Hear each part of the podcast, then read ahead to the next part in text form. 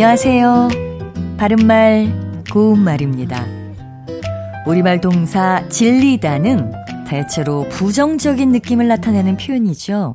질리다는 우선 겁에 질리다, 공포에 질리다 같이 놀라거나 두려워서 기가 막히거나 풀이 꺾이거나 하다를 뜻합니다.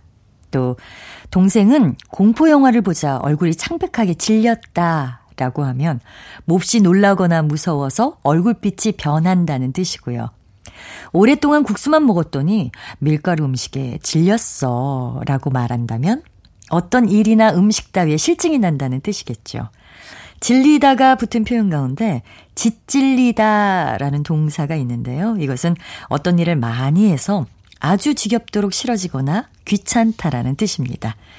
질리다 앞에 있는 짓은 지 밑에 시옷 받침을 쓰는 것인데요. 일부 동사 앞에 붙어서 마구, 함부로, 몹시라는 뜻을 더하는 접두사입니다.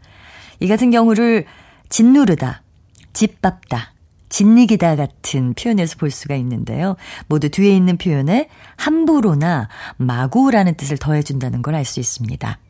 짓질리다 역시 이런 느낌을 잘 전해주는데요. 예를 들어, 아, 그는 이제 글 쓰는 일에 짓질려서 한동안은 쉬고 싶다고 말했다. 라고 한다면 글 쓰는 일을 오랫동안 해왔더니 그 일에 너무나 실증이 나서 한동안은 쉬고 싶다는 의미입니다. 바른말 고운말 아나운서 변희영이었습니다.